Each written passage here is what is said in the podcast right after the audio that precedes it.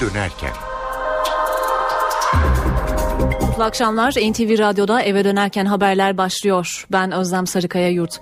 Türkiye ve dünyadan günün önemli gelişmeleriyle sizlerle birlikte olacağız. Öne çıkan haberlerin özetiyle başlayalım. Anayasa Mahkemesi 3 ayrı konuda yapılan başvurularla ilgili kararını açıkladı. Yüksek Mahkeme Başbakan Erdoğan'ın Cumhurbaşkanı adaylığına yapılan itirazı reddetti. Fenerbahçe Kulübü Başkanı Aziz Yıldırım'ın yeniden yargılanma talebini geri çevirdi. Mansur Yavaş'ın Ankara'da seçimin yenilenmesi istemini de kabul etmedi. Ayrıntıları başkentten canlı bağlantıyla aktaracağız. Emniyetteki paralel olarak nitelenen yapıya dönük başlatılan operasyonda gözaltına alınan polislerin sayısı yüzü geçti. 9 polisi aranıyor. Son bilgileri polislerin sorgusunun sürdüğü Emniyet Müdürlüğü önünden Korhan Varol aktaracak. Gazze'de tam bir insani dram yaşanıyor. Ölü sayısı 658'e yükseldi. İsrail bugün yine bir hastaneye hedef aldı. Soma'daki maden faciasında hayatını kaybeden 301 işçinin aileleri için toplanan para bu hafta hak sahiplerine verilecek. Transasya Hava Yolları'na ait bir yolcu Ta- Tayvan'a acil iniş yapmaya çalışırken düştü. Onlarca kişinin öldüğü ifade ediliyor. Günün gündeminden haber başlıklarını aktardık. NTV Radyo'da eve dönerken haberler başlıyor.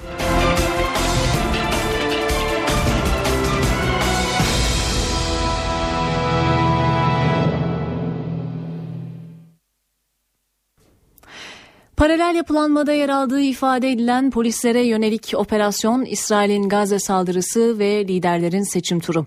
Gündem çok yoğun. Tüm bu başlıklarda notları az sonra aktaracağız ancak girişi Anayasa Mahkemesi'nden yaklaşık 2 saat önce çıkan kritik kararlarla yapalım.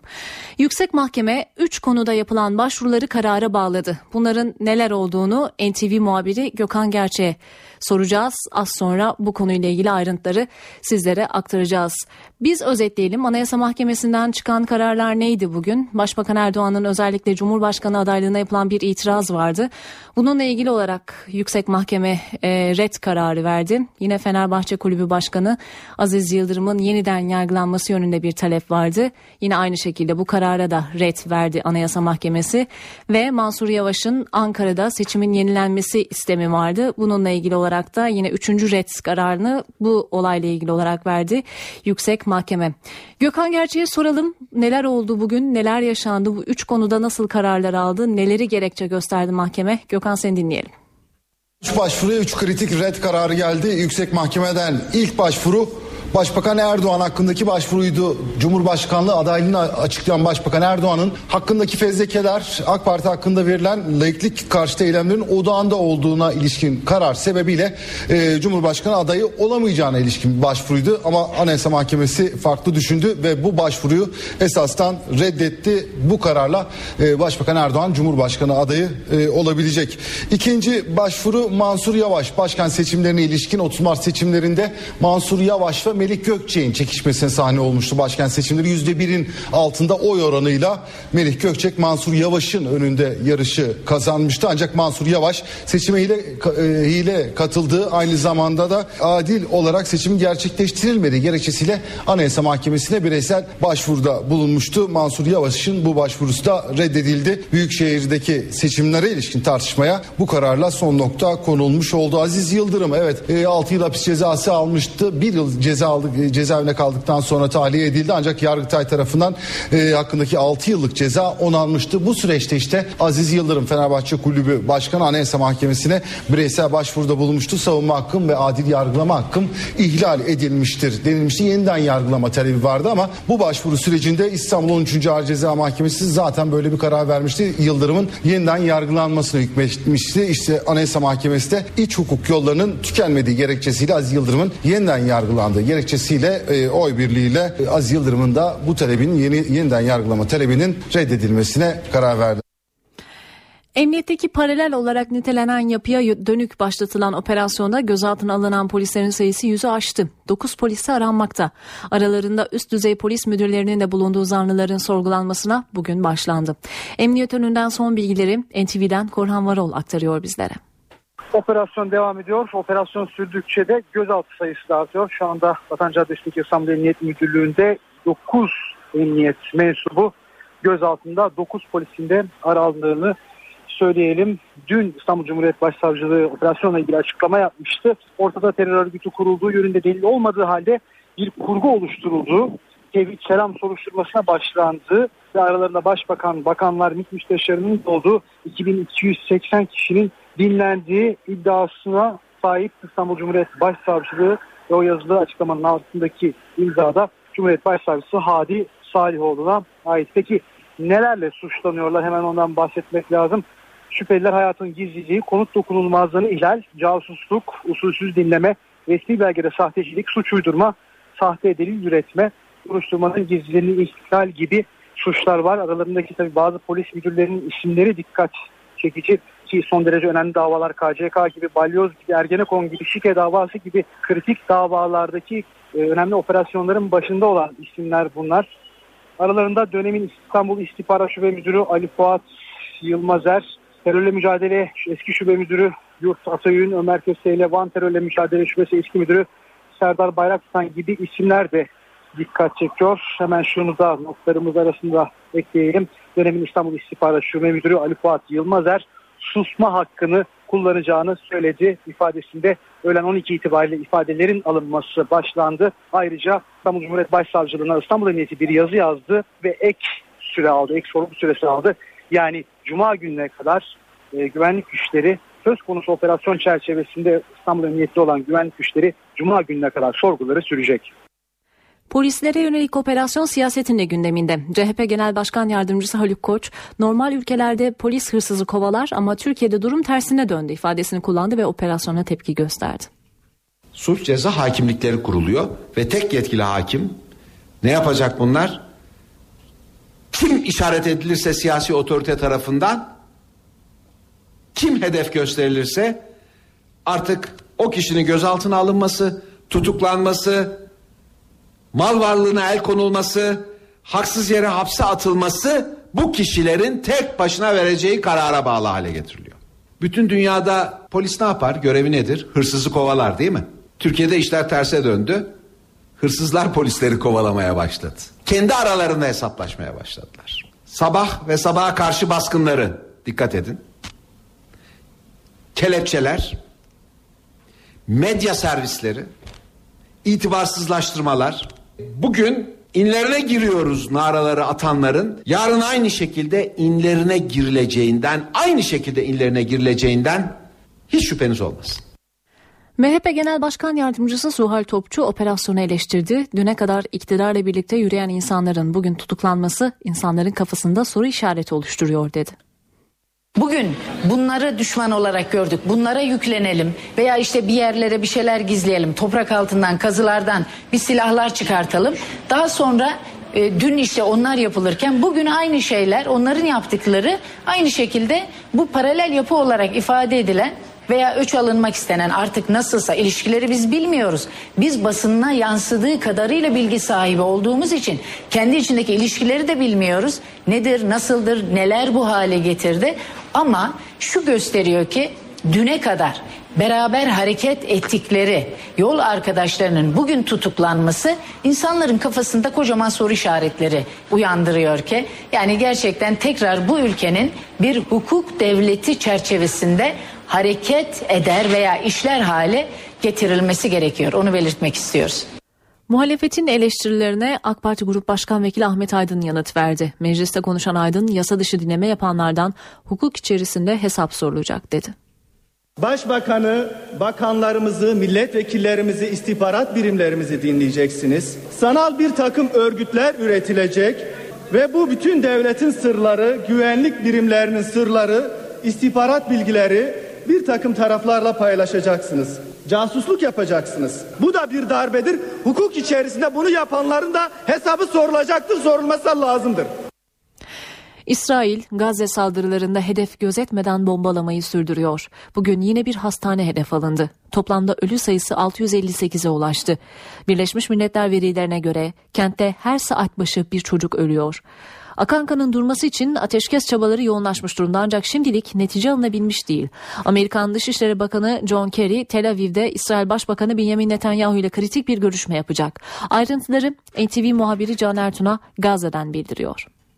Bahsi geçen hastane Gazze'nin kuzeyindeki derece yakın noktasındaki e, bir hastane Balsam Hastanesi. O hastanenin de üçüncü katının vurulduğu bilgisi geldi. Kısa bir süre önce gerçekleşen bir saldırı. İsrail hastaneleri de hedef alıyor. Geçtiğimiz günlerde önceki gün El Aksa Şehitleri Hastanesi vurulmuştu. E, zaten saldırıdan kaçanlar, yaralananların sığındığı hastanede can kayıpları vardı. Yeni can kayıpları vardı. Yaralananlar vardı.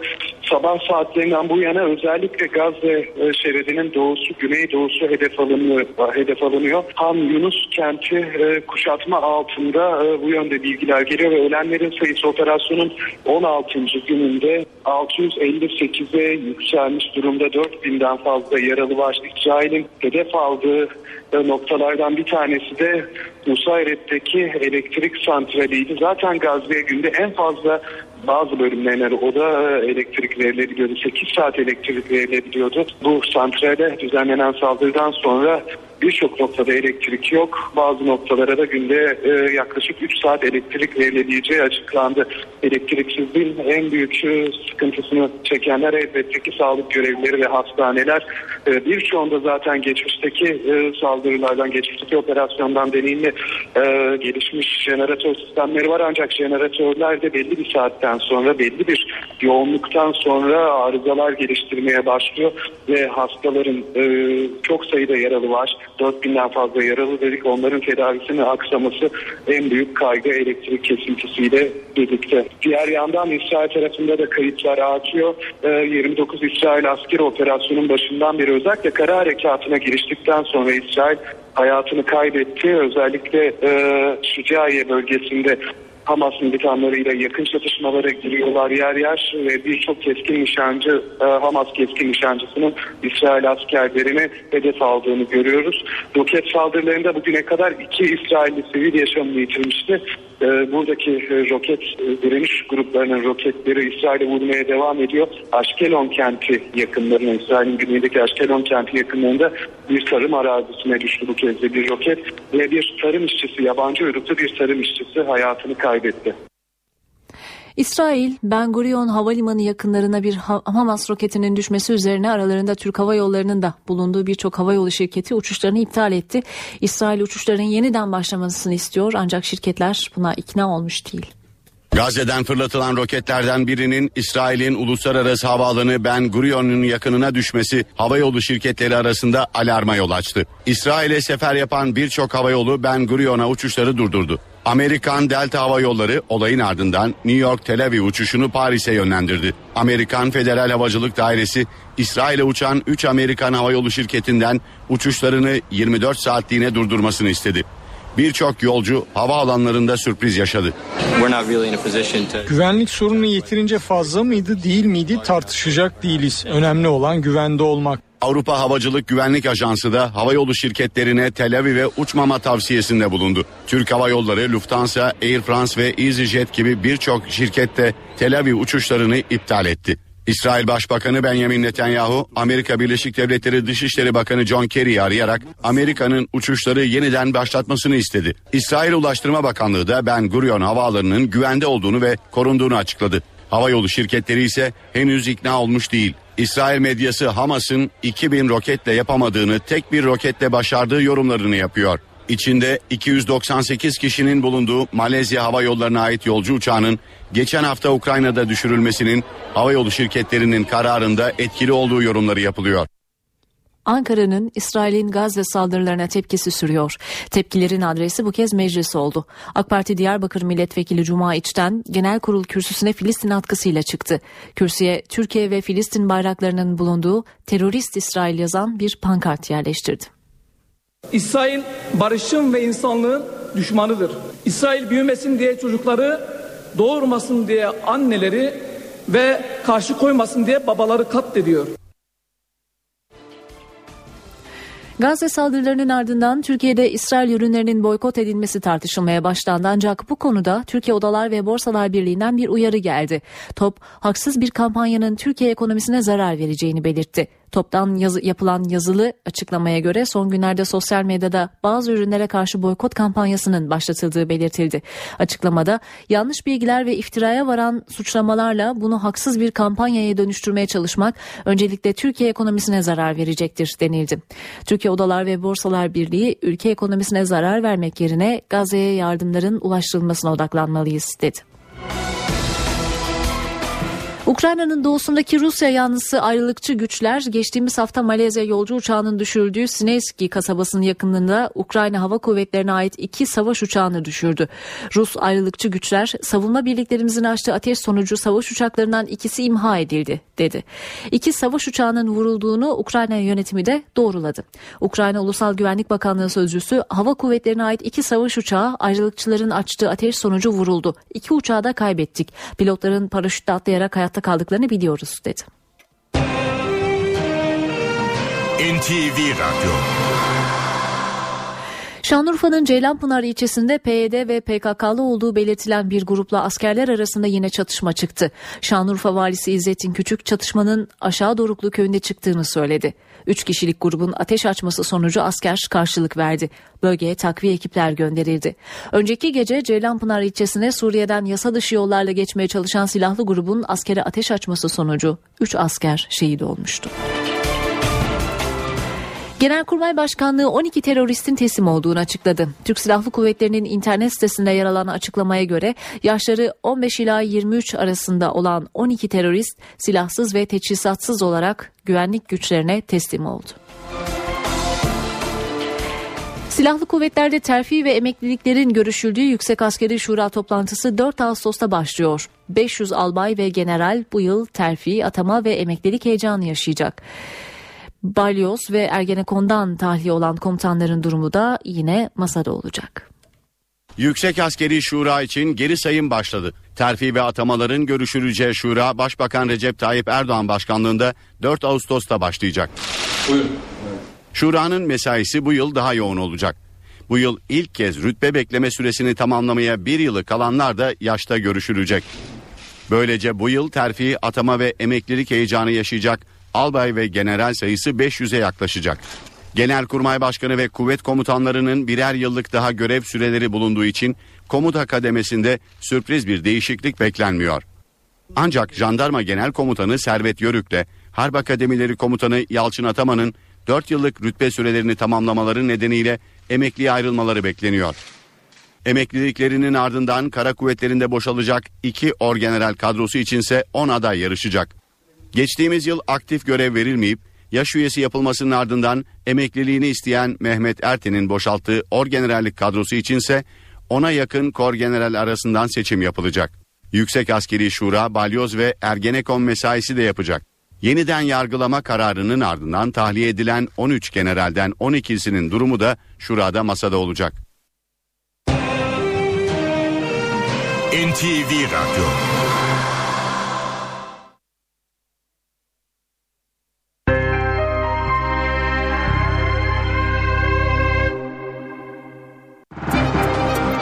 Para ve sermaye piyasalarındaki işlemleri aktaracağız. Borsa İstanbul şu sıralarda 82.689 seviyesinde. Serbest piyasada dolar 2 lira 09 kuruş, euro 2 lira 81 kuruştan işlem görüyor. Kapalı çarşıda ise Cumhuriyet altını 591, çeyrek altın 143 liradan satılıyor.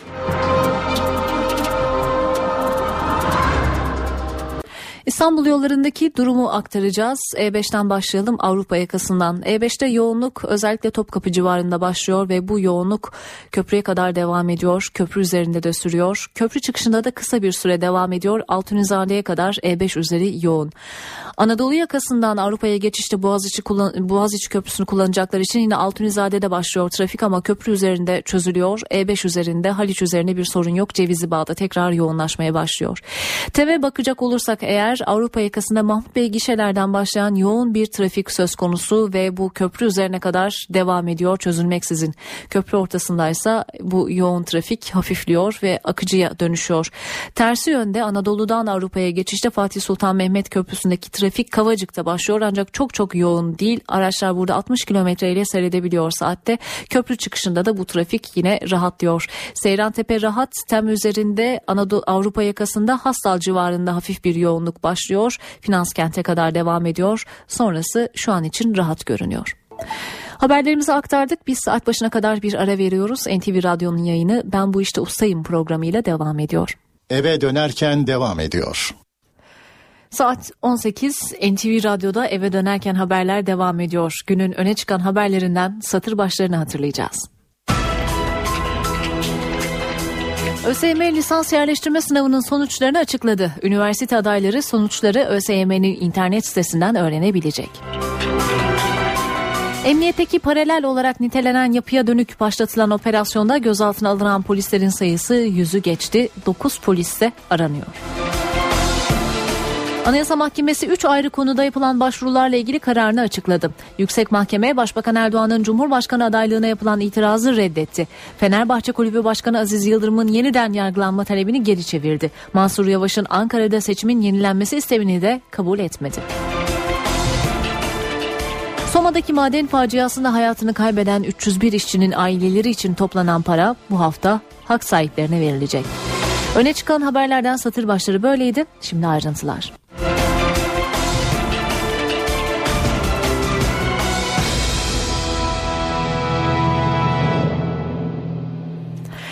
Paralel yapı iddialarının ardından emniyet görevlilerine yönelik 25 ilde düzenlenen operasyonlarda gözaltına alınanların sayısı yüzü geçti. 9 polis de aranıyor. Gözaltındaki zanlılar İstanbul Emniyet Müdürlüğü'nde tutuluyor. Ayrıntıları NTV muhabiri Korhan Varol aktaracak. 109 polisin öğlen 12 sularında başladı ifadeleri alınmasına. Dediğimiz gibi İstanbul e, Cumhuriyet Başsavcılığı konuyla ilgili dün bir açıklama yapmıştı. Ve o açıklamada terör örgütü kurulduğu yönünde delil olmadığı halde bir kurgu yapıldığı söyleniyordu. 2010 yılında Tevhid Selam soruşturmasına başlanmıştı ve 3 yıl süreli 251 kişi hakkında yürütülen soruşturmada aralarında başbakan, bazı bakanlar ve MİT müsteşarının da bulunduğu 2280 kişinin dinlendiği söylenmişti.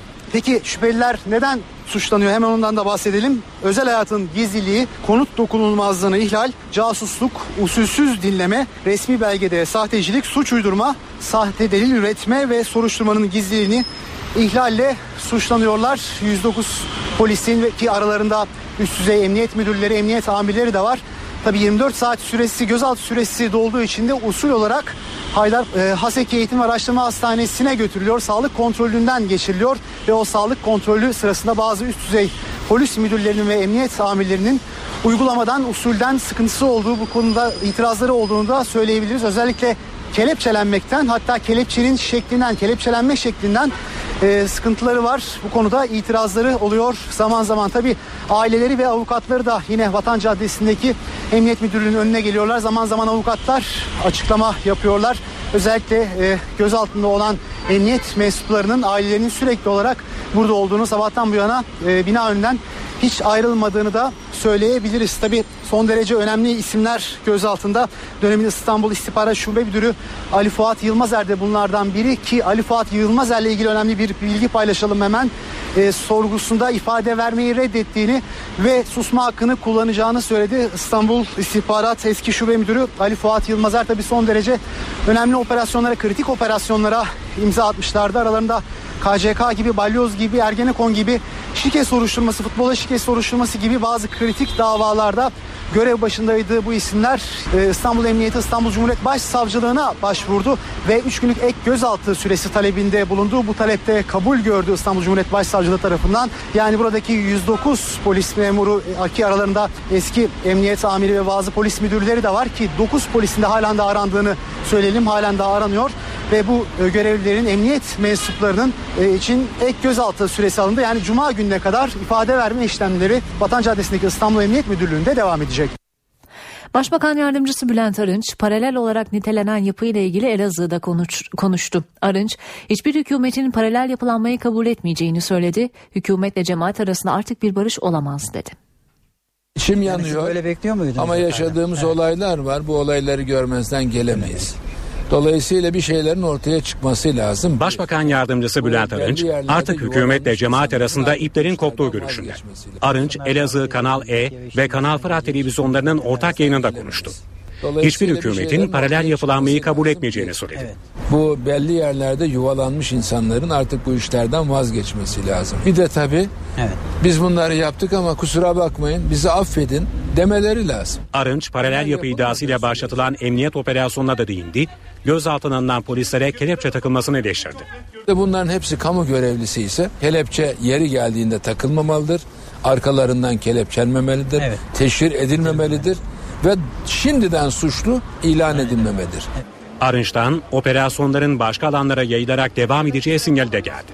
Bu bağlantıların evet. sadece emniyet ayağı yok. Evet. Başka yerlerde başka. de ayakları bulunabilir. Kendi büyüklerinden emir ve talimat alarak yasa dışı kanunlara aykırı olarak kendi amirlerini bir kenara atmaları, hukuk dışına çıkmaları kesinlikle kabul edilemez. Evet. Polislere yönelik operasyon siyasetin önemli gündem maddelerinden. CHP Genel Başkanı Kemal Kılıçdaroğlu intikam duygusuyla hareket etmek doğru değil dedi. Bir kamu görevlisini siz davet edersiniz, ifadesini alırsınız. Gerekirse tutuklamak eğer gerekiyorsa mahkemeye sevk edersiniz. Ama onun dışında dediğim gibi intikam duygusuyla, kin duygusuyla hareket etme doğru değildir. Hele hele Soruşturmaların gizliliğini hepimiz biliyoruz. Gizli olması gerektiğini hepimiz biliyoruz. Soruşturmaların gizliliği değil de başbakanın talimatına göre eğer bu tür operasyonlar yapılıyorsa e, bunlar siyasi operasyondur e, ve bunlar toplumda adalet duygusunu büyük ölçüde yaralar. Ben söylüyor muyum? Söylemiyorum. Herhangi bir vatandaş söylüyor mu? Söylemiyor. Hakim söylüyor mu? Söylemiyor. Savcı söylüyor mu? Söylemiyor. Ama Erdoğan söylüyor. Yaygınlaşabilir diyor. Nereden biliyor? MHP Genel Başkan Yardımcısı Zuhal Topçu operasyonu eleştirdi. Düne kadar iktidarla birlikte yürüyen insanların bugün tutuklanması insanların kafasında soru işareti oluşturuyor dedi. Bugün bunları düşman olarak gördük. Bunlara yüklenelim veya işte bir yerlere bir şeyler gizleyelim. Toprak altından, kazılardan bir silahlar çıkartalım. Daha sonra e, dün işte onlar yapılırken bugün aynı şeyler, onların yaptıkları aynı şekilde bu paralel yapı olarak ifade edilen veya öç alınmak istenen artık nasılsa ilişkileri biz bilmiyoruz. Biz basınına yansıdığı kadarıyla bilgi sahibi olduğumuz için kendi içindeki ilişkileri de bilmiyoruz. Nedir, nasıldır, neler bu hale getirdi.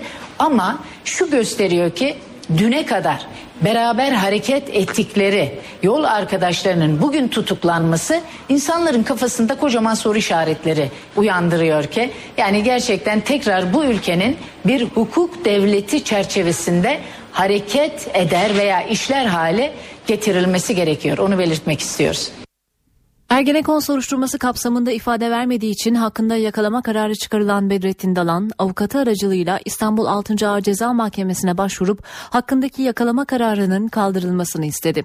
Dalan ayrıca ifadesi alınmaksızın derhal beraat kararı verilmesi ve Türkiye'ye gelmesi durumunda bu suçtan tutuklanmayacağı konusunda yasal güvence verilmesini talep etti.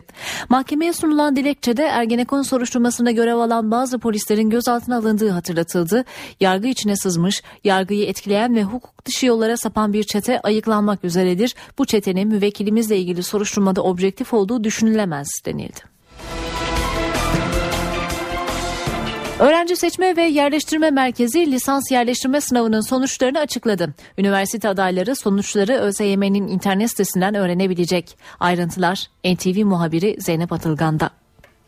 1 milyon öğrencinin heyecanla beklediği an geldi. ÖSYM'nin LYS puanlarına göre açıkladığı yerleştirme sonuçları an itibariyle ÖSYM'nin internet sitesinde öğrenciler 7-17 Temmuz tarihleri arasında yapmışlardı. Tarihle tercihlerini bu tercihleri de 14-15 Haziran ve 21-22 Haziran tarihlerinde gerçekleşen lisans yerleştirme sınavlarının sonuçlarına göre yapmışlardı ve tercih süresinin bitiminden bir hafta geçmeden de ÖSYM sonuçları açıklamış oldu. Yaklaşık 1 milyon öğrenci an itibariyle hangi üniversiteye yerleştiğini yaptığı tercihler doğrultusunda ÖSYM'nin internet sitesinden öğrenebilir. Bu yıl devlet üniversiteleri için %10 kontenjan artırımına gitmişti.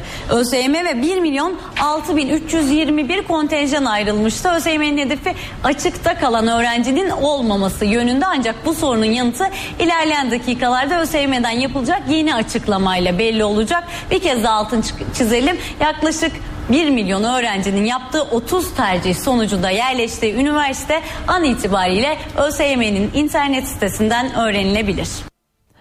İsrail Gazze saldırılarında hedef gözetmeden bombalamayı sürdürüyor. Bugün yine bir hastane hedef alındı. Gerekçe ise hastaneden roket fırlatılması. Toplamda ölü sayısı 658'e ulaştı. Birleşmiş Milletler verilerine göre kentte her saat başı bir çocuk ölüyor. Akan kanın durması için ateşkes çabaları yoğunlaşmış durumda ancak şimdilik netice alınabilmiş değil. Amerikan Dışişleri Bakanı Tel Aviv'de İsrail Başbakanı ile kritik bir görüşme yapacak. Gazze'den son notlar böyleydi. Konu iç siyasette de tartışma konusu. CHP Genel Başkan Yardımcısı Haluk Koç ve MHP Grup Başkan Vekili Oktay Vural hükümetin Gazze politikasını sert sözlerle eleştirdi. Hem katil diyeceksin, şov yapacaksın. One minute diye efeleneceksin yeri geldiğinde. Hem de katile kalkan olacaksın. Katile koruma sağlayacaksın. Hiç olmazsa hiç olmasa Filistin poşusu taktığın gün Yahudi cesaret madalyasını boynundan çıkarsaydın. Bu cesareti görseydik. Muhalefet hükümetin Gazze politikasına tepkili. CHP sözcüsü Ali Koç'un hedefinde hem Başbakan Recep Tayyip Erdoğan hem de Dışişleri Bakanı Ahmet Davutoğlu var. Obama ile görüşemiyorum diyor. Yani beni takan yok diyor. E seni takan yok tabi. Senin nokta kadar değerin kalmadı, itibarın kalmadı. Farkında değil misin? Boşuna mı söylüyoruz yıllardır? Boşuna mı uyarıyoruz bu dış politika bataklığını? Yanındaki stratejik deha ile beraber. MHP'ye göre ise hükümet Filistin'i iç politikada malzeme olarak kullanıyor.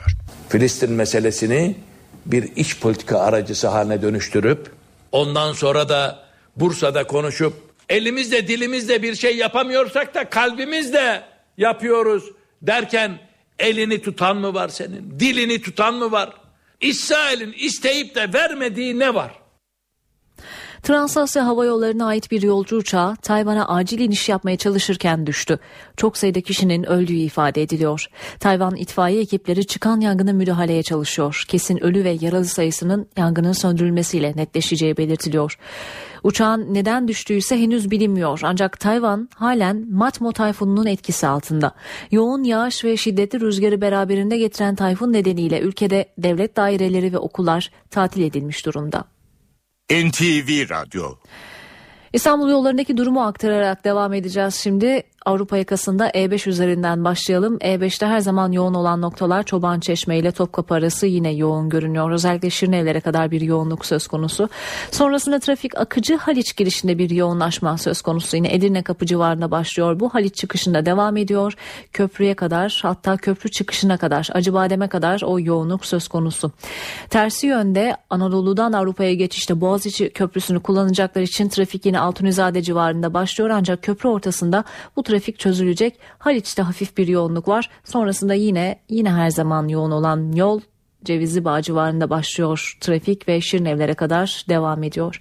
Tem'e bakalım. Tem üzerinde Mahmut Bey gişeler çıkışında yer yer yoğunluk söz konusu ve e, Anadolu'ya geçişte özellikle artık köprü üzerine kadar neredeyse bu yoğunluk sürüyor diyebiliriz. Hatta köprü çıkışında bile devam ediyor. Anadolu yakasında Ümraniye Elmalı Kavşağı'na kadar bu yoğunluk sürüyor.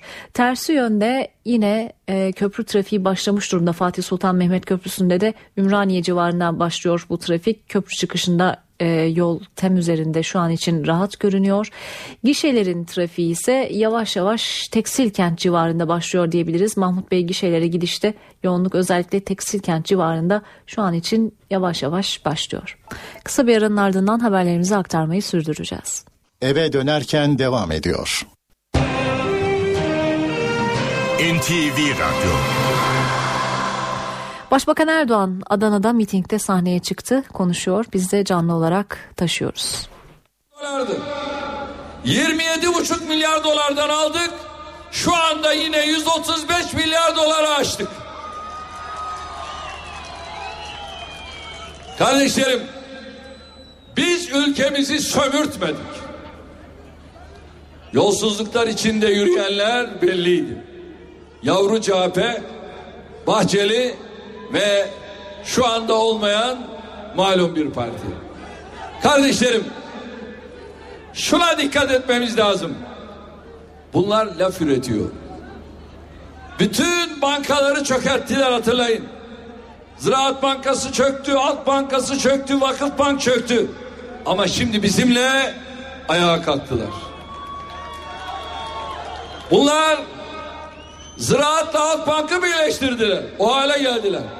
Ama biz şimdi her birini ayırdık. Ve güçlü bir şekilde yürüyorlar. Kardeşlerim, başbakan olarak 12 yıllık hizmetin ardından şimdi eğer siz tercih ederseniz, eğer sizler yetki verirseniz Türkiye Cumhuriyeti'nin 12. Cumhurbaşkanı olarak hizmetinizde olacak, hizmetkarınız olacak. Diğer iki tane aday var. Kardeşlerim.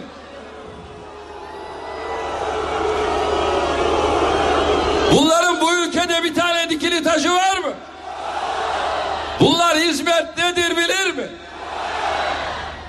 Cumhurbaşkanlığı makamında inşallah Türkiye'nin daha özgür, daha bağımsız, daha demokratik bir ülke olması için mücadelemizi sürdüreceğiz. Ekonomiyi daha da büyütmek için çok çalışacağız. Hedefimiz neydi 2023 için? Teşekkür ediyorum. Neydi? Dünyanın ilk 10 ülkesi içerisine girmek. Demokrasinin standartlarını çok daha yükseklere taşıyacağız. Toplumsal barışımızı, kardeşliğimizi daha da pekiştireceğiz. Birbirimizi makam, mevki, ırk, para, pul bundan dolayı sevmeyeceğiz. Ben Türk'ü Türk olduğu için sevmiyorum. Kürdü Kürt olduğu için sevmiyorum. Laz'ı Arap'ı Arap Laz olduğu için sevmiyorum. Roman'ı Roman olduğu için sevmiyorum. Beni yaradan Allah onları da yarattığı için seviyorum. Bizim farkımız bu. Biz ülkede siyasal kimliklerin peşinde koşmadık. Birisi siyasi Kürtçülük yaptı, birisi siyasi Türkçülük yaptı, birisi de çıktı dedi ki ben kumsalların partisiyim. Kardeşlerim, hamdolsun biz 77 milyonun partisi olduk. 77 milyon. Ayrım yapmadık. Güneydoğu'da, Doğu'da birinci parti AK Parti. Diğer yerlerde birinci parti yine AK Parti. Niye? Biz milletimizi ayırt etmeden kucakladık. Milletimiz de bizi kucakladı. Fark bu. Değerli kardeşlerim, aynı kararlılıkta bu yolculuğumuza devam ediyoruz. Türkiye'nin yakalamış olduğu büyüme ivmesini sağ olasınız güçlendiriyoruz. İnşallah gelecek Türkiye'nin olacaktır. Bundan hiç endişeniz olmasın. Kardeşlerim 10 Ağustos'ta tarihi bir karar vereceksiniz. 10 Ağustos'ta sandık başına gideceksiniz. İhmal yok. Tamam. İhmal yok. Aman aman bu demokratik hakkınızı muhakkak kullanın. Ve ne diyeceksiniz? İki seçeneğiniz var. Ya eski Türkiye ya yeni Türkiye. Ne diyoruz? Ne diyoruz? O kadar. Şunu unutmayın sevgili kardeşlerim. Eski Türkiye'de yoksulluk vardı. Eski Türkiye'de yolsuzluk vardı. Eski Türkiye'de yasaklar vardı. Eski Türkiye'de vesayet vardı, çeteler vardı, mafyalar vardı, kaos vardı, krizler vardı. Ama 12 yıllık mücadeleyle bunların tamamını Türkiye'nin gündeminden çıkardık. 12 yıl boyunca dik durduk. Omurgalı durduk. Eski Türkiye'nin izlerini ortadan kaldırdık. Yeni Türkiye'de artık hamdolsun refah var, büyüme var, kardeşlik var. Yeni Türkiye'de aydınlık var. Gelecek var. Yeni Türkiye'de barış var, dayanışma var. Şuraya dikkatinizi çekiyorum. Eski Türkiye'yi özleyenler, eski Türkiye'yi isteyenler şu anda bizim karşımızda koalisyon oluşturdular. Kim var bu koalisyonda? CHP var. MHP var. Bir de bu koalisyonda oylarının tamamı bir puana bile ulaşmayan irili ufaklı statüko partileri var. Burada kim var? Sosyalist İşçi Partisi var. Kim var? Devrimci Halk Partisi var. Bir de bu koalisyonda vatanına ihanet eden Pensilvanya örgütü var. Kardeşlerim, millet bu koalisyonun ne olduğunu, neye hizmet ettiğini çok iyi biliyor. Bunlar hiçbir zaman milletin yanında olmadılar. MHP'ye gönül veren kardeşlerime sesleniyorum. Şurayı açalım. Şurayı açalım. Şu anacığımın önünü açalım.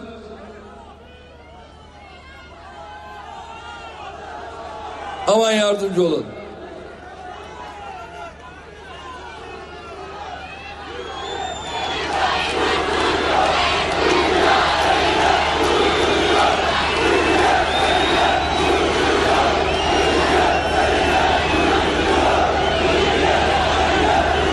Benim MHP'ye vermiş kardeşim.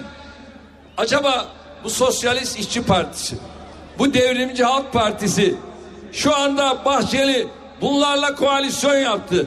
Bunlarla iş tuttu. Acaba bunlara evet diyecek mi? Ben inanıyorum ki demeyecek. Demeyecek. Çünkü bu kendi tarihlerini inkar olur. Benim Adana'da CHP'ye oy vermiş kardeşim. İnanıyorum ki bu koalisyona destek vermeyecek. Büyük Birlik Partili, Saadet Partili, diğer partili kardeşlerim inanıyorum ki bu eski Türkiye koalisyonuna geçit vermeyecektir. Bakın MHP Genel Başkanı benim için şunu diyor. Sen Çankaya yokuşunu çıkamazsın diyor.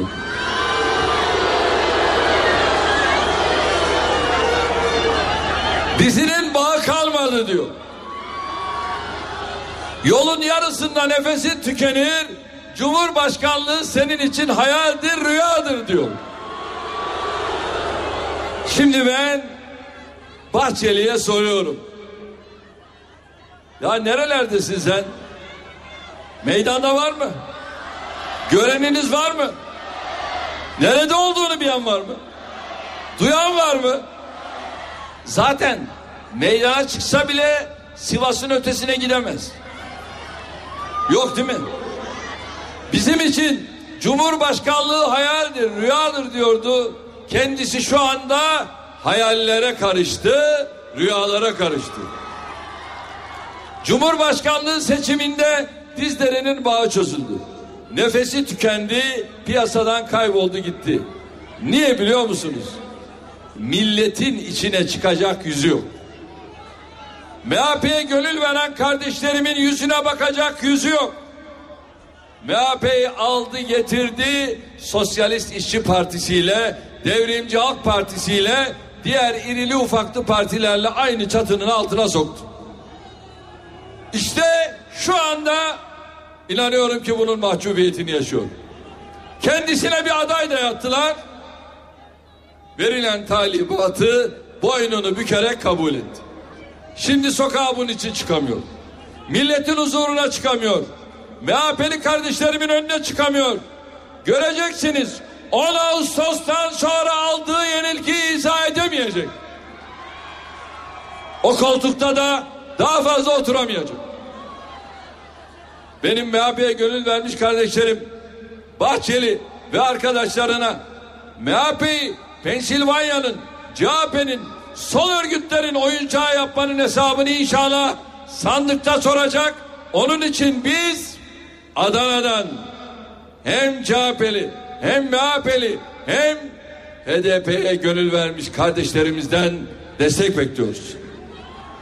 Adana'dan Diğer partilere gönül vermiş kardeşlerimizden de destek bekliyoruz. Adana buna hazır mı? Adana yeni Türkiye diyor mu? Adana büyük Türkiye diyor mu? Adana 10 Ağustos'ta sandığa gidiyor mu? Sandıkta milletin adayına oy veriyor mu? Kim o aday? Kim o aday?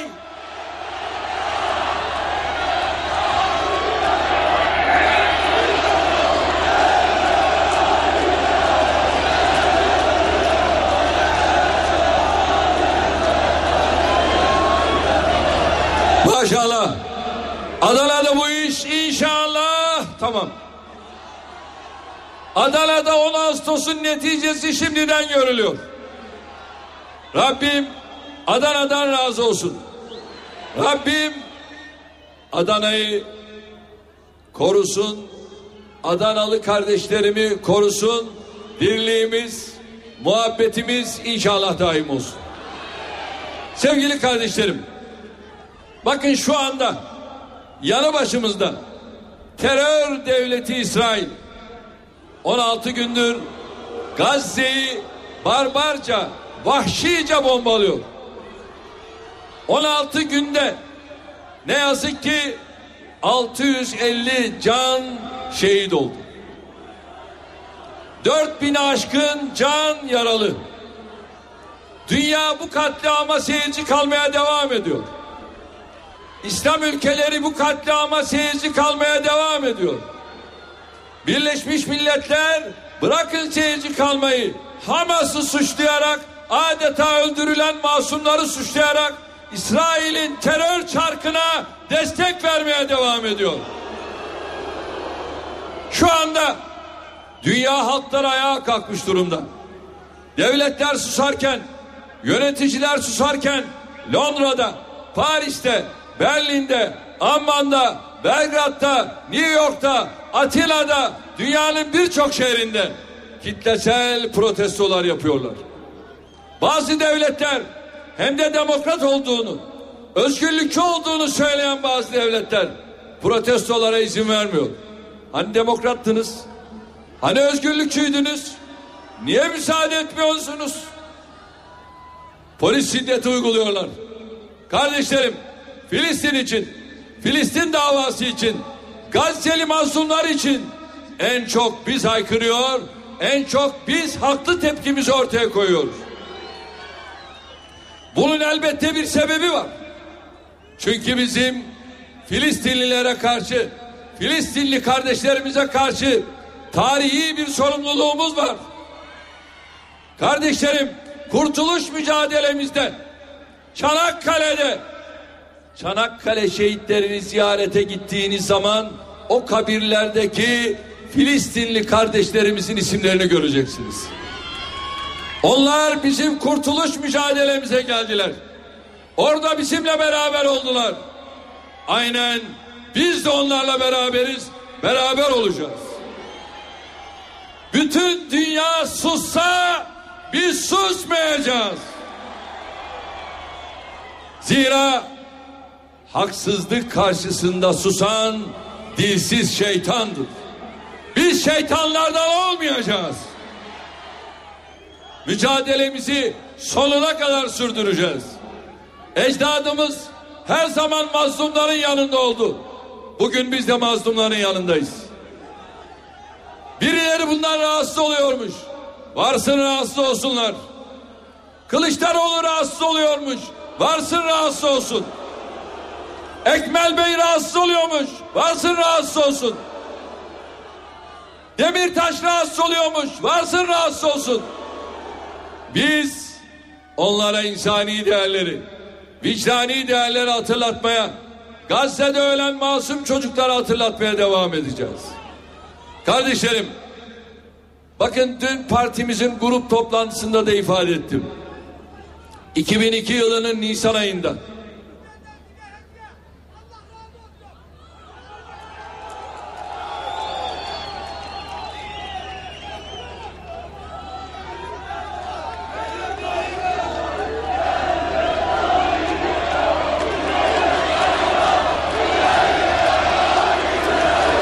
2002 yılının Nisan ayında İsrail Filistin'in Cenin kentine bir operasyon düzenledi. Cenin kampında 1500 Filistinliyi katletti. Şehit oldular. O zaman da dünya buna sesini çıkarmadı. O zaman da dünya İsrail'in şımarıklığına göz yumdu. Türkiye'de dönemin başbakanı Bülent Ecevit çıktı. Partisinin grup toplantısında İsrail'in Cenin'de uyguladığı soykırıma soykırım dedi. Hemen İsrail ayağa kalktı. Dünya ayağa kalktı. Türkiye içindeki dal kavuk ve satılmış medya ayağa kalktı. Sen nasıl soykırım dersin? Bugün ben de CNN'le bir röportaj yaptım. Siz İsrail için soykırım diyorsunuz. Doğru mu? Arkasında mısınız? Doğru mu? Evet arkasındayım. Ölene kadar arkasındayım. Ve biz bin düşünürüz, bir konuşuruz.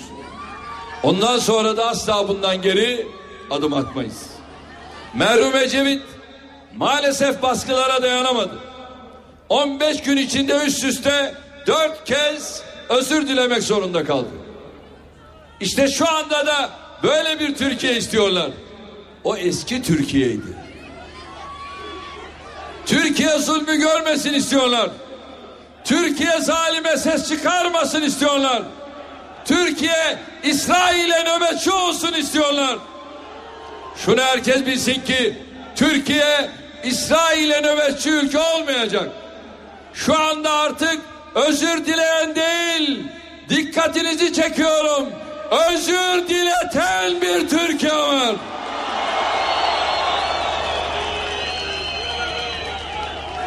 Kardeşlerim, şu anda görüyorsunuz bizi zalime karşı çıktığımız, mazlumun yanında durduğumuz için İsrail'den çok, İsrail medyasından çok içerideki bazı işbirlikçiler eleştiriyor. CHP İsrail'e söz söyleyemiyor. Hükümete iftira atarak bu zulme ortak oluyor. Pensilvanya medyası var gücüyle iftira atarak, yalan söyleyerek İsrail'in zulmüne destek veriyor. Pensilvanya'daki beyefendileri dikkat edin. Taziye ediliyor. İsrail'e bir laf söyleyemiyor. Çünkü efendisi CHP ve MHP'nin adayı aynı İsrail'e söz söylemek yerine bizi eleştirerek oralara yaranmaya çalışıyor. Ey Ekmel biz senin ne olduğunu çok iyi biliriz. Çok iyi biliriz. Sekiz yıl görev yaptın ama sekiz yıllık görevinde adeta bir monşer örneği sergiledin. Ve hiçbir zaman yürekli bir çıkışı olmamıştır olamaz. Gazze bizi iyi bilir. Filistin iyi bilir. Hamas iyi bilir, El Fethi iyi bilir. Bizim onlarla olan muhabbetimizi Ekmel Bey'in bir defa ölçmeye ne gücü yeter ne düşünce dünyası yeter. Hiçbir şey yetmez. Kardeşlerim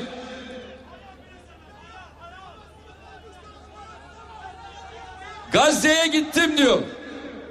E, müsaade et de yani İslam Konferansı Örgütü'nün genel sekreterisin. Senin oraya gitmen senin o şahsiyetinden kaynaklanmıyor. Uluslararası hukukun sana vermiş olduğu, sağlamış olduğu imkanlardan kaynaklanıyor.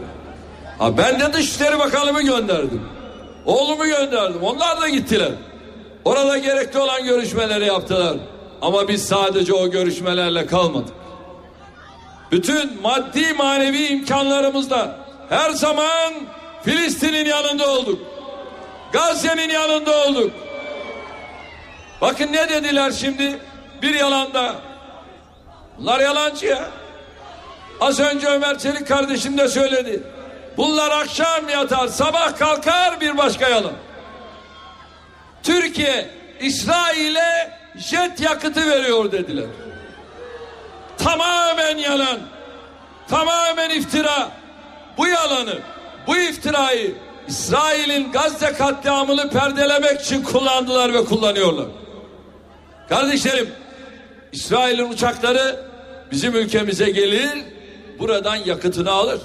Bu onun uluslararası en doğal hakkı. Ama bunun yanında haftada İsrail'e 40 uçak kaldırıyoruz biz. Bizim uçaklarımız da oraya gittiği zaman oradan yakıtını alır ve aynı şekilde geri döner. Ama bizim ihracat diye bir şeyimiz söz konusu değil. CHP Genel Müdürü iki gündür Kürecik'teki radarın İsrail'e hizmet verdiğini söylüyor. Yalanını yüzüne çarptık. Ama utanacak, arlanacak yüz yok. Cahillik paçalarından akıyor. Bu iftirayı devam ettirerek o da İsrail katliamının üzerine örtmeye, bizi susturmaya oyalamaya çalışıyor. Bir defa Kürecik'teki radar NATO'nundur.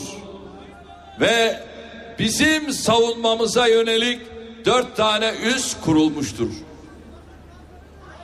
Hangi anda işte Suriye ile aramızdaki başlayan süreçte bunlar kurulmuştur. Değerli kardeşlerim, bunun İsrail'e hizmet verme gibi bir durumu söz konusu olmadığı gibi aynı zamanda İsrail'in de zaten buna ihtiyacı yok. Ondan daha ileri teknoloji onlarda var. Bir de bunların ortak adayı.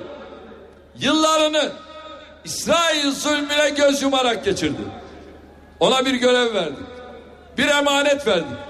Gitti o emanete ihanet etti. Yahu bir defa seni aday olarak gösteren bu iktidar. Efendim diyor benden öncekiler niye kazanamadı? Ya senden önce zaten bizim böyle bir aday çıkarmamız söz konusu olmadı. Daha iktidarımızın yeni yıllarıydı. Seni gösterdik ve kazandın. Ve sana bütün desteğimizi orada verdik. Şimdi çıktın nankörlük yapıyorsun. Türkiye Gazze için bir şey yapmadı diyorsun. Gözüne dizine dursun be. Bunlar kibir abidesi. Affedersiniz. Türkiye'nin İslam Konferansı örgütüne vermiş olduğu destek konusunda gelip şu kadar para veriliyor. Benim burada başarılı olmam için bu verilen desteği şuraya çıkarın diyen sensin ya. Bana gelip bu ricada bulunan, bu İslam'da bulunan sensin ya. Bunları nasıl görmemezlikten gelirsin? Kardeşlerim ve ne Gazze'ye ne Filistin'e İslam İşbirliği Teşkilatı olarak hiçbir desteği olmamıştır. Hiçbir gayreti olmamıştır. Çünkü bu aynen monşer karakterinde. Bunlar etraflarına bakmazlar. Bunlar kibirle sürekli havaya bakar. Onun içinde hiçbir şey görmezler. Gazze'de, Filistin'de oraya en fazla yardımı yapan, orada en fazla yatırım yapan ülke Türkiye. Biz yaptık. Kızılay'ımızda oradayız. Şu anda TİKA ile oradayız. AFAD'da oradayız. Bütün sivil yardım kuruluşlarımızda oradayız. Bakın utanmadan, sıkılmadan söylüyor ya. Şu anda diyor Gazze'de Türkiye yok. Eline diline dursun. Şu anda TİKA orada insani yardım olarak gıda paketleriyle, ilaçlarıyla, her şeyiyle şu anda Gazze'de.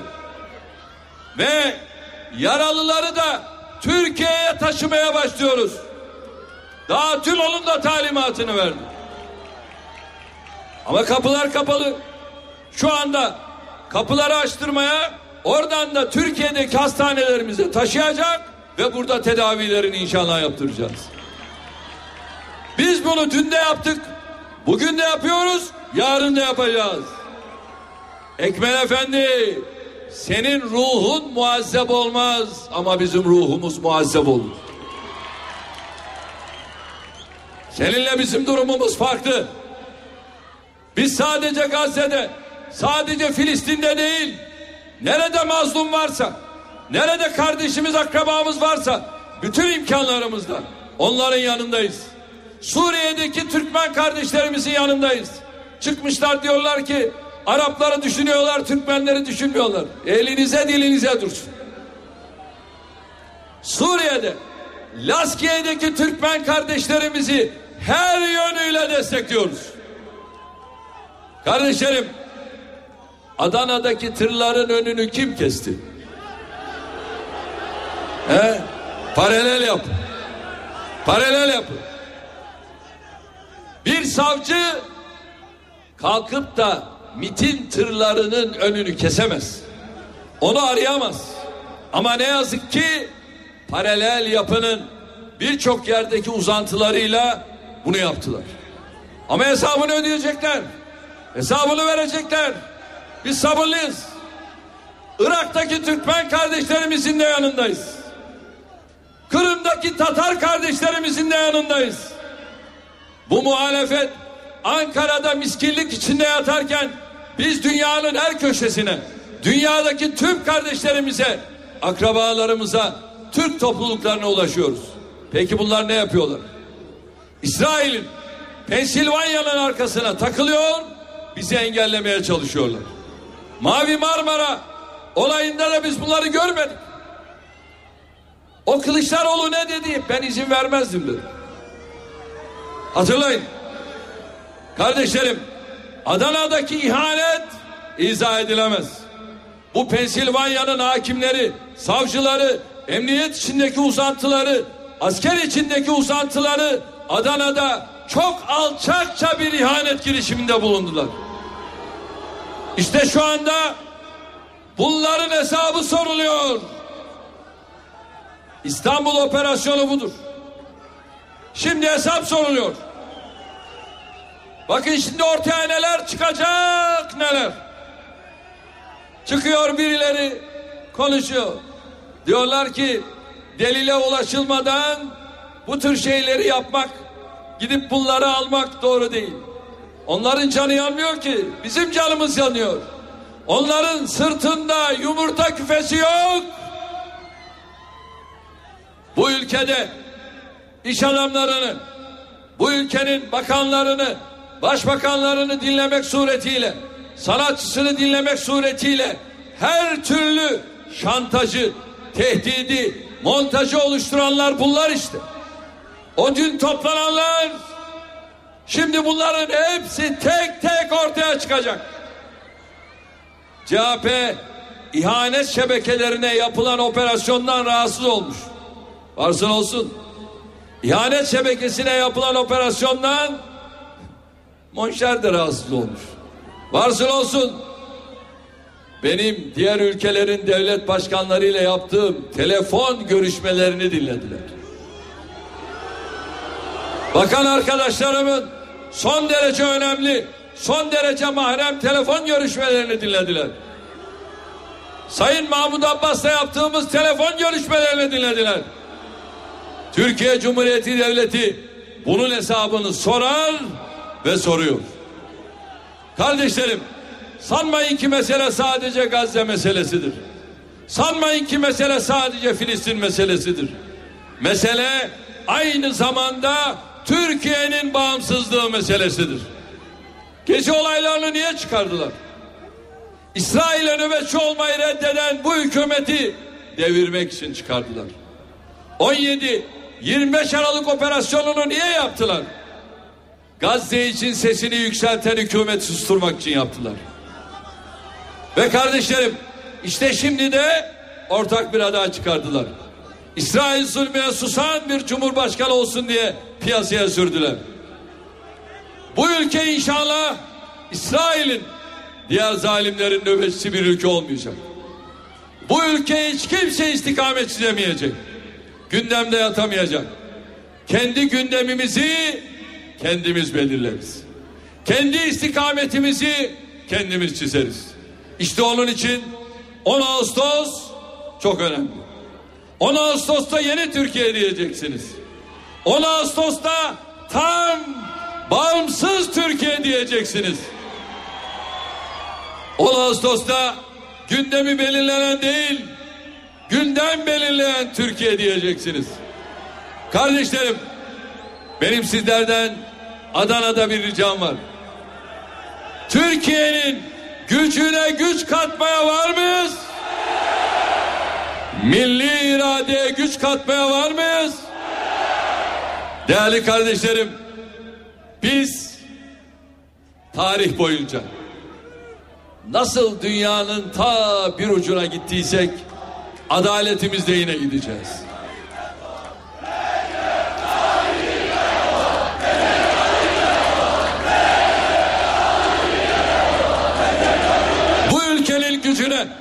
Tarihine, ecdadına, medeniyetine inanmış herkesten destek bekliyorum. Büyük ekonomi için, büyük Türkiye için, çözüm süreci için Adana'dan destek bekliyorum.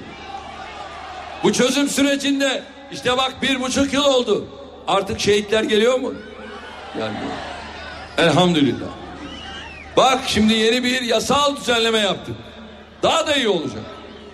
Ama bunun devamı gerekir. Bunun için Milli Birlik Kardeşlik projemizi, çözüm sürecimizi hep birlikte desteklemeliyiz. Çok çalışacağız. Seçime sadece 17 gün kaldı. Kapı kapı dolaşmaya var mıyız ablalar? Kapı kapı dolaşmaya var mıyız abiler? Durmak yok. Durmak yok. Arada üç gün bayram var. Ramazan bayramını gerçek bayramlar gibi ne yazık ki kutlayamayacağız. Ama ziyaretlerde inşallah gündemimiz Cumhurbaşkanlığı seçimi olsun. Güçlü bir cumhurbaşkanı, güçlü bir iktidar el ele vereceğiz. Omuz omuza vereceğiz ve Türkiye'yi inşallah çok daha farklı bir şekilde uçuracağız. Kardeşlerim, Adana'ya 12 yıl boyunca hak ettiği hizmetleri kazandırmak için coşkuyla, azimle çalıştık. Adana'ya 12 yılda ne kadar hizmet ürettik biliyor musunuz? Ne kadar biliyor musunuz? 16 katrilyon 16 katrilyon Ulaştırma ve haberleşmede iki buçuk katrilyon Eğitimde bir buçuk katrilyon Tarım ve hayvancılıkta iki katrilyon Toplu konutta bir buçuk katrilyon Aile ve sosyal politikalarda bir katrilyon 200 trilyon. Orman ve su işlerinde bir katrilyon 200 trilyon yatırım yaptık. Kardeşlerim Çukurova Bölgesel Havalimanı'nın yapımı devam ediyor. 15 milyon yolcu kapasitesi. İkinci etapta inşallah bunu 30 milyona çıkarmayı hedefliyoruz. Adana, Mersin ve Çukurova bölgesine hitap edecek bu havalimanını inşallah tamamlayıp hava trafiğine açacağız. Kardeşlerim, Adana çok daha farklı bir çekim alanı haline gelecek. Onun için de bu tür yatırımlara ihtiyacımız var. Şiddetle.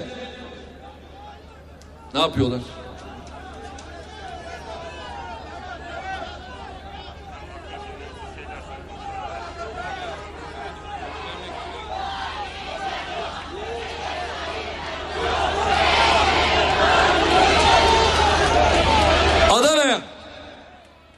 Yenice sadece bölgenin değil Türkiye'nin en büyük lojistik merkezlerinden birini inşa ediyoruz. Değerli kardeşlerim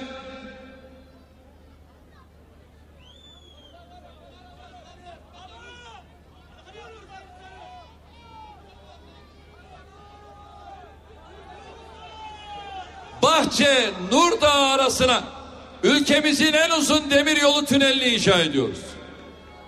15 Mart'ta Adana'ya geldiğimizde sizlerle paylaşmıştım. Konya, Karaman, Ulukışla, Mersin, Adana, Gaziantep, Şanlıurfa, Mardin sınır hattını hızlı tren hattı haline getiriyoruz.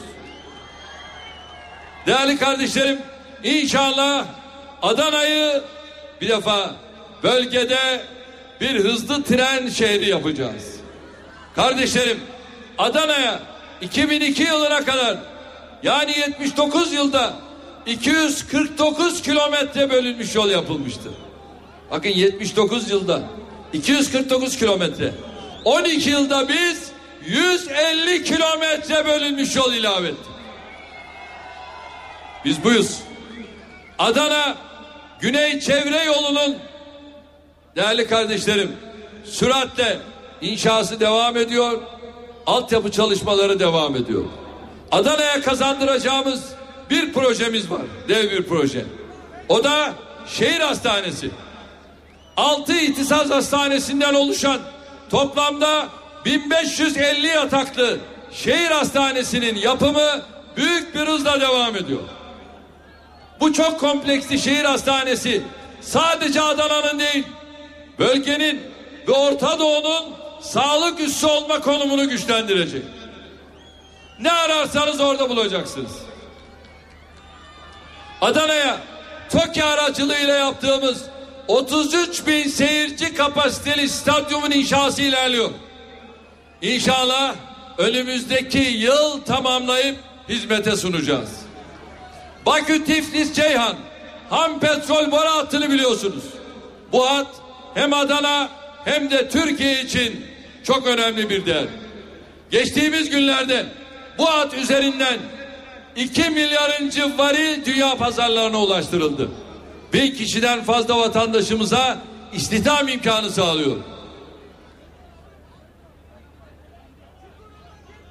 Bakü Tiflis Ceyhan hattından bugüne kadar elde edilen gelir 3 milyar liranın üzerinde. Aynı şekilde Kerkük Yumurtalık ham petrol boru hattı.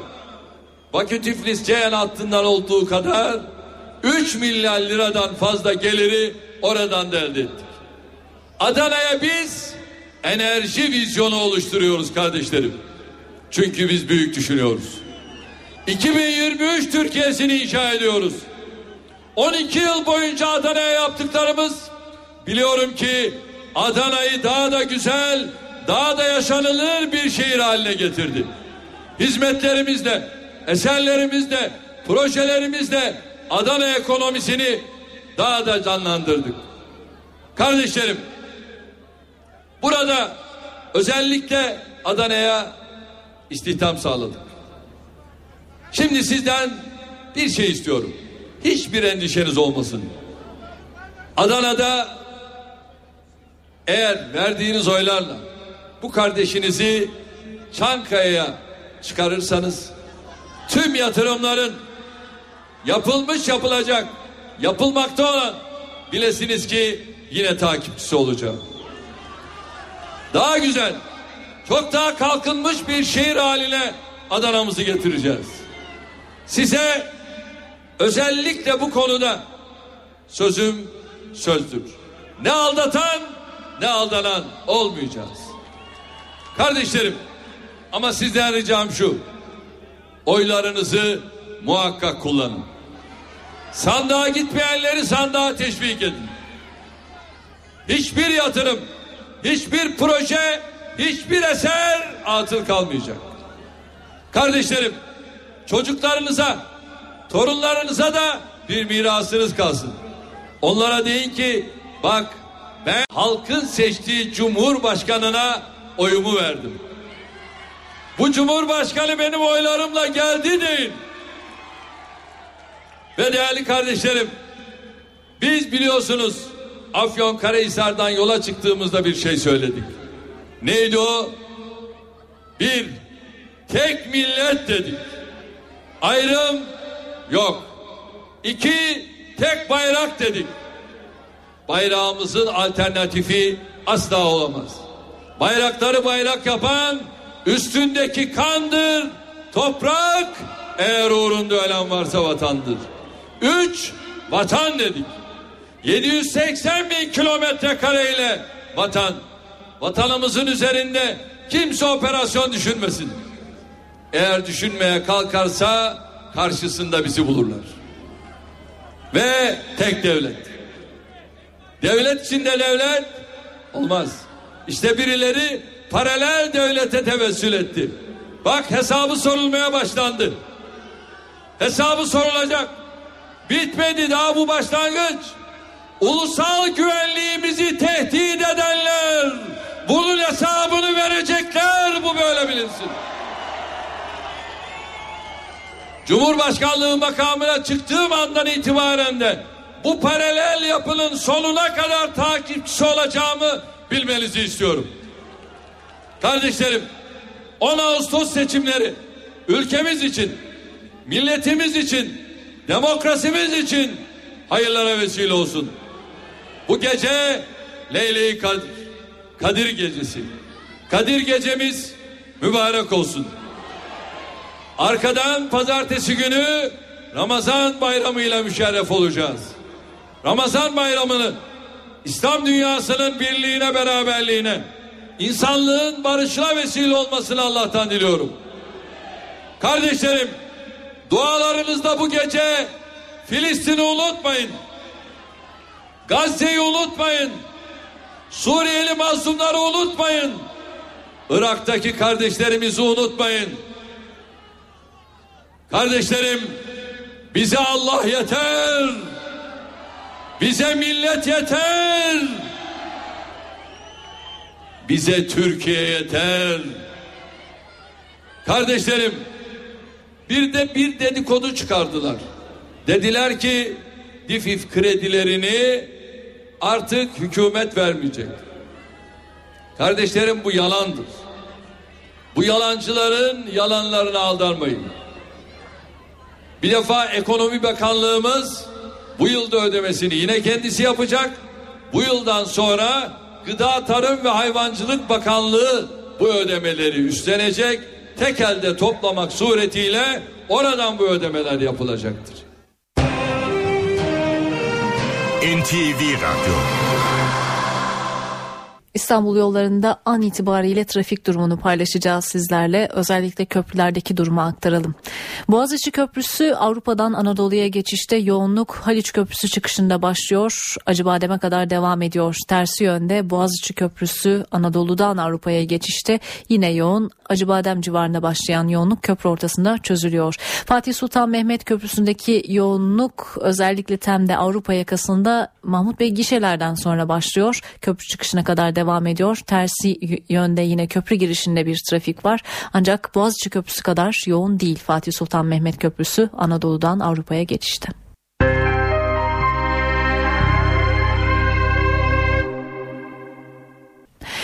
NTV Radyo'da eve dönerken haberleri böylelikle tamamlıyoruz. Kısa bir aranın ardından Çift Forvet programı sizlerle birlikte olacak. NTV Radyo